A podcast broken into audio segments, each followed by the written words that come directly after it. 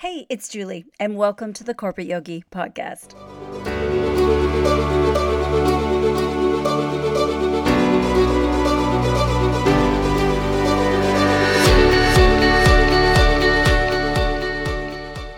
Today, we're going to talk about how you can play a bigger game at work.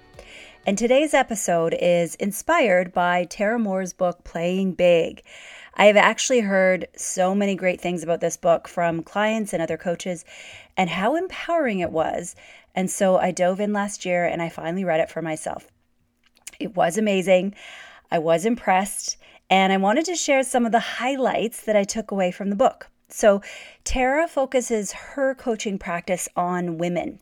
So, the book is naturally targeted to women. However, I want to be honest that I know about half of my audience is male, half is female.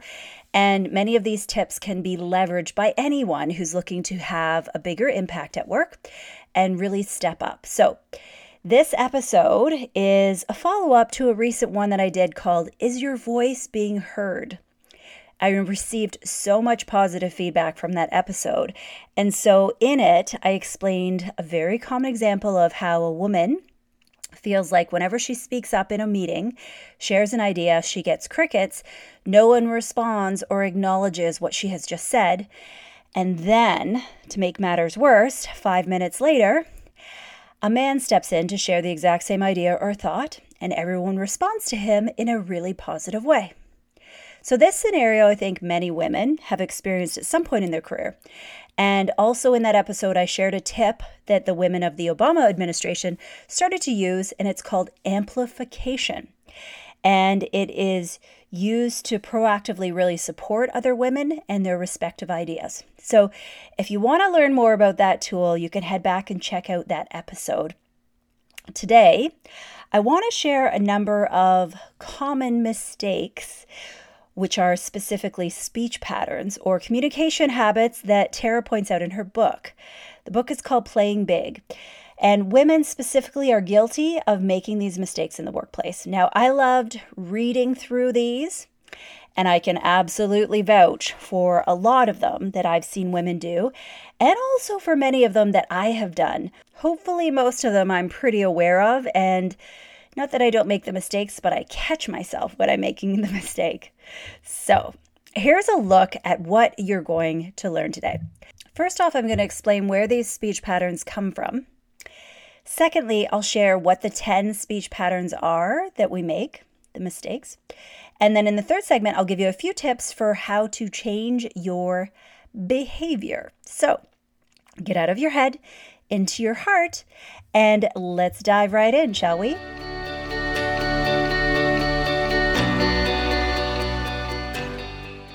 So, I'm going to share a list of 10 different speech patterns we use as women that really undermine our intelligence and our power in the workplace.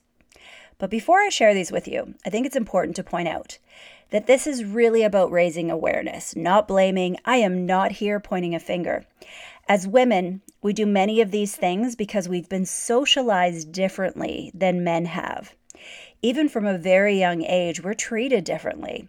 We're taught to be pleasers. There are different expectations placed on women. We're given different toys, different opportunities, and there's different levels of behavior expected out of different genders. Now, I don't know about you, but it just sends me when I hear someone say, oh, well, boys will be boys, or when I hear someone give a compliment to a little girl that says, oh, you're just so pretty. And that's the only positive compliment that they can come up to give a little girl. Now, I wish we could start using more neutral and inclusive language that wouldn't just pigeonhole people into either male or female stereotypes, because that would then apply encouraging comments to someone who doesn't identify or feel like they fit into that two gender system, right? We want to be able to have lots of different compliments that really non binary people can identify with as well. So we clearly have a lot of work to do.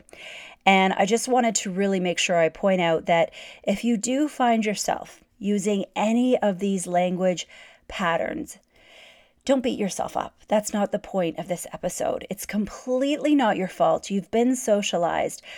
It's just that we want to take the time to really be conscious about what we're doing and how it's impacting us.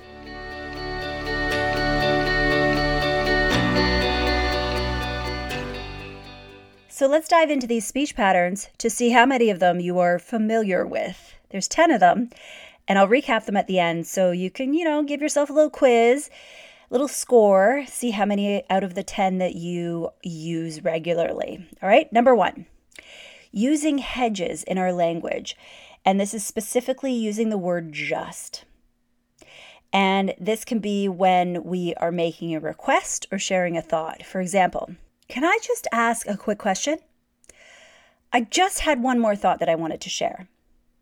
Using the word just in these scenarios isn't necessary. It's a filler word. It doesn't add any value. And in fact, it's actually doing harm because it ends up minimizing our request or our opinion that we're about to share. So, what's really going on here is that we're holding a limiting belief, likely, of not wanting to ever impose on someone else or take up too much space. All right, number two, the second undermining speech pattern is using the word actually. So, Tara explains that this makes it sound like you are surprised that you ha- and you have a question. It's also a filler word and it does not add any value and can actually detract from what you are saying. Number 3. Other hedges in general that we use. So kind of and almost. And we use these when we're uncomfortable and we don't feel confident enough to share our ideas. So, linguists call these words hedges. And research shows us that low status and low power people use more hedges than high power people. And so, women use more hedges than men do. And yes, I think I would definitely be guilty of using these types of hedges too. I know I have in the past. Number four, using the term sorry, but basically, any type of over explaining or over apologizing is damaging to us. I have double guilt on this one because I am female and I'm Canadian, and we are notorious for over apologizing and saying sorry too darn much. Number five, saying a little bit. Women say, I'd like to take a few minutes of your time. I'd like to interrupt for just a little bit. As if what they are about to say isn't worthy of the time that their interruption is going to take. And this one is common. I see this one used by lots of different people, not just women. And I know I'm also guilty of this. When we use the word just or we say a little bit like this, then it's about not wanting to take up space and not wanting to have people notice us. It's about wanting to fly under the radar. Number six, using disclaimers before we make a point or share an idea. For example, I'm just uh, thinking about this off the top of my head, but, or, you've all been thinking about this way longer than I have, but, I'm no expert, but here's what I think. Or this is just an idea, but what if we. So we do this because of conditioning to be ever humble, especially as women. We are taught to be humble, to not be confrontational. And when we diminish our ideas like this, we automatically put ourselves in a lower power position. We can use alternative ways that don't diminish our thoughts you could say something like, Hey, let's do some brainstorming on this. Here are some of my thoughts. And just say it in a more confident way. Number seven, ending statements with any sort of statement such as, Does that make sense? This is an attempt to reach out to the audience to check in and find out if we were understood. Now, the intention here is good, but research shows that women who use this are seen as less influential and less knowledgeable about their topic. And it's no wonder, right? Because when we ask, does that make sense? It suggests that we think we may have been incoherent in how we spoke, or we shared an idea that we actually don't really believe in. Number eight, uptalk. Now, I've talked about this before. Uptalk is when you raise your pitch at the end of a sentence. When you ask a question, your pitch gets higher at the end of a yes no question. When women use uptalk, their statements sound questioning and tentative. And research on uptalk shows that listeners who use uptalk aren't sure if what they are saying is relevant or valuable. Also, a sing songy tone of voice is similar and can make the speaker come across as less authoritative. So, here's a few examples of uptalk. I really think that this is an, a, a good idea that could work. Versus, I really think this is a good idea that could work. It sounds like when we use uptalk that we're trying to convince ourselves and the other person versus just making a statement with confidence. Number nine, rushing in and piling on words. This one I definitely know I'm guilty of.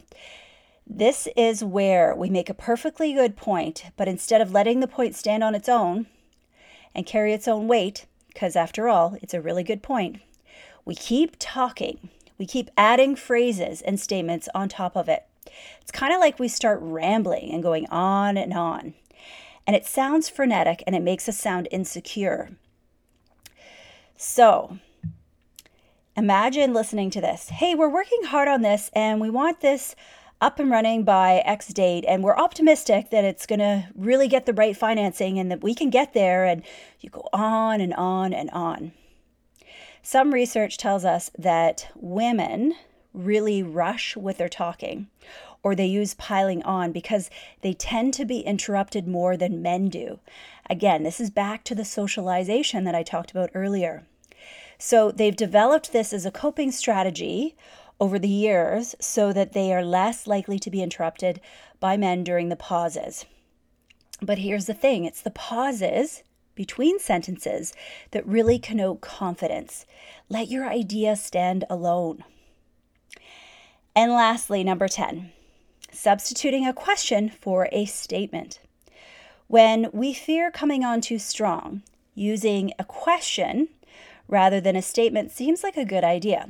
If it feels too risky to say, I really think we need to increase the marketing budget. So we say, What if we increase the marketing budget? Women who use questions instead of statements may be perceived as not having a clear point of view because their ideas are always hidden as questions.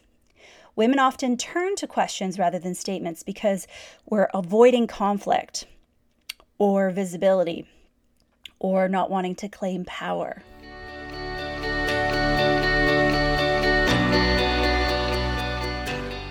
Okay, so let's recap those 10 and see if you can keep track of how many of these you are guilty of. Number one, using hedges like the word just. Two, using the word actually. Three, other hedges such as kind of and almost. Four, using the term sorry but. Five, saying a little bit to minimize your request. Six, using disclaimers before we make a point or share an idea. Seven, ending statements with, Does that make sense? Eight, up talk, going up at the end of a sentence. Nine, rushing and piling on the words. And 10, substituting a question for a statement. Okay, so how did you do with the list? How many of the 10 do you see yourself either doing currently or in the past? Please don't be hard on yourself. Uh, like I said earlier, the point of this isn't to shame you or feel bad. It's simply to make yourself conscious of these habits. And if you do have any of them that you do regularly, just to start to shift them. Now, if you feel inspired to make change in how you communicate, here's what I would suggest. Pick out one of these habits and really focus on changing that single habit one at a time. And then when you feel like you've mastered that or you're doing things differently, then move on to focus on something else. Now, you can share this growth intention with a colleague or with a boss for accountability because we don't always see ourselves as we truly are. And so they can be a great sounding board to really tell us the truth of how we're showing up.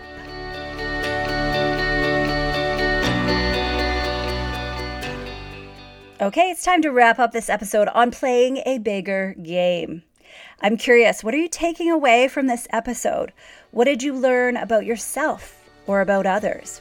I would love to know and love to hear from any of you who have had these similar undermining speech patterns or habits that you are guilty of.